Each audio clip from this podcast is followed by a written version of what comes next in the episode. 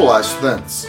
Sou o professor Marco Nunes e este é o podcast do Nerd Cursos, um portal de materiais de apoio ao estudo para o Enem e vestibulares.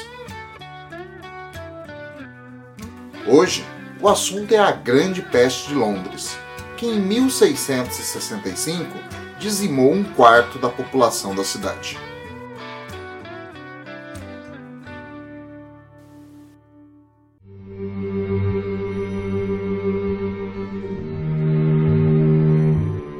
Contextualizar o assunto com um relato baseado no livro Diário do Ano da Peste, publicado em 1722, por Daniel Defoe, jornalista e escritor inglês que se tornou famoso pela publicação do livro Robson Crusoe.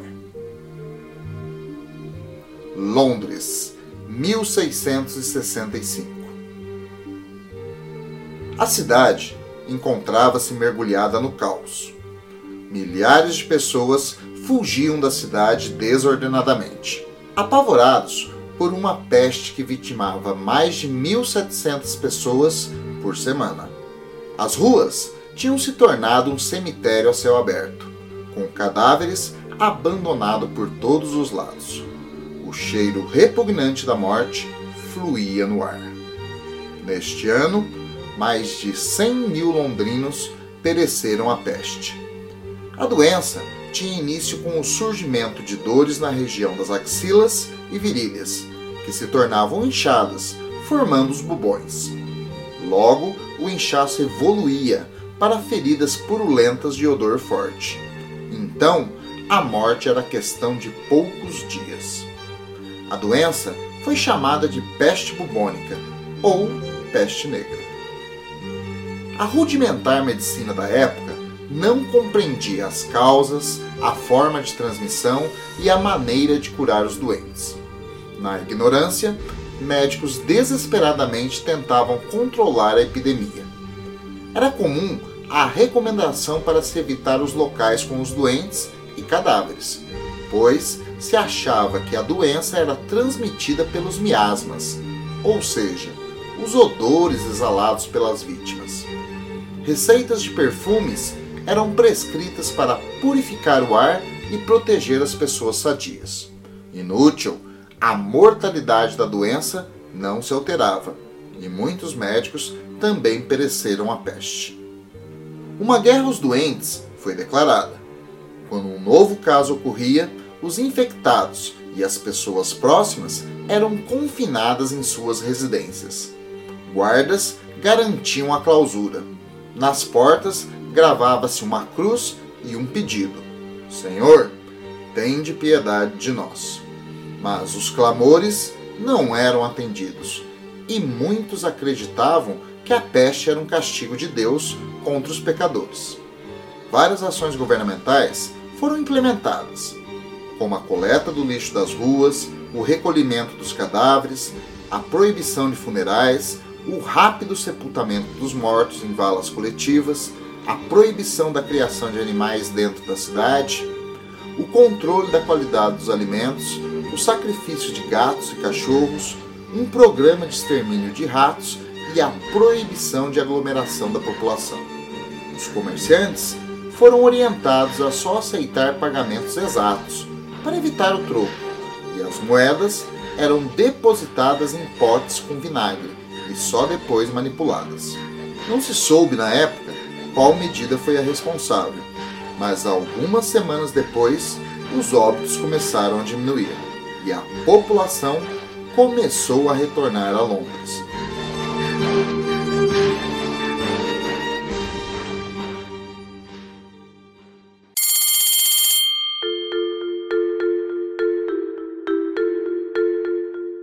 A peste negra não era uma novidade.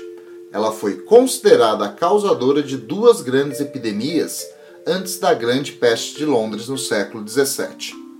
A peste de Justiniano, que no século 6 depois de Cristo fez cerca de 100 milhões de vítimas na Europa, Ásia e África, considerada uma das causas da queda do Império Romano do Oriente.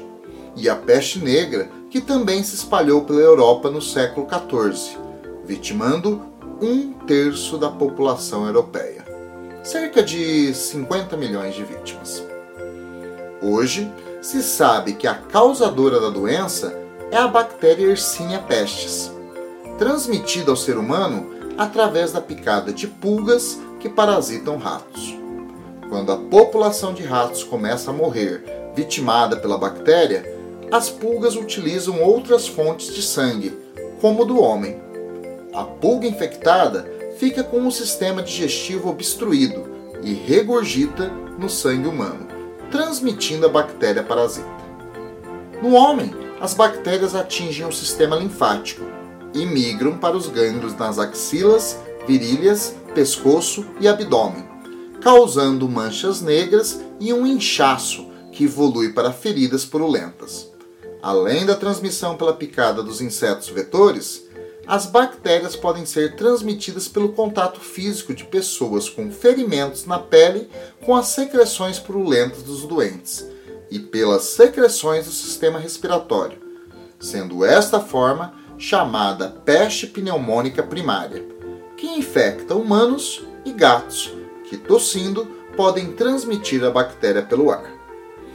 No caso de Londres, no século XVII, o extermínio dos gatos pode ter agravado o quadro epidemiológico da doença, visto que os gatos são predadores naturais de ratos. Este fato, somado ao acúmulo de lixo nas ruas das cidades europeias da época, permitiram uma explosão populacional dos roedores, aumentando a gravidade da epidemia. Atualmente, uma pessoa infectada é tratada com o uso de antibióticos, um tipo de medicamento que não era disponível no século XVII. E hoje, será que a peste bubônica poderia produzir epidemias tão sérias como no passado? Muitos diriam que dificilmente, pois o conhecimento biológico acumulado nos permite evitar as condições necessárias para a instalação da epidemia e o uso de antibióticos evitaria uma grande mortalidade. Mas há alguns riscos.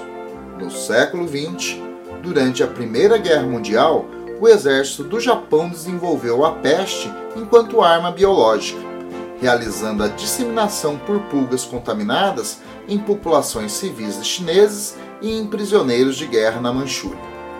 Durante a Guerra Fria, os Estados Unidos e a União Soviética desenvolveram cepas geneticamente modificadas da bactéria para a disseminação com aerosol pelo ar. Na década de 70 e 80, ocorreram epidemias regionais naturais em países asiáticos subdesenvolvidos. A peste negra continua em circulação. Em 2015, foram registrados 15 casos e 4 mortes pela doença nos Estados Unidos.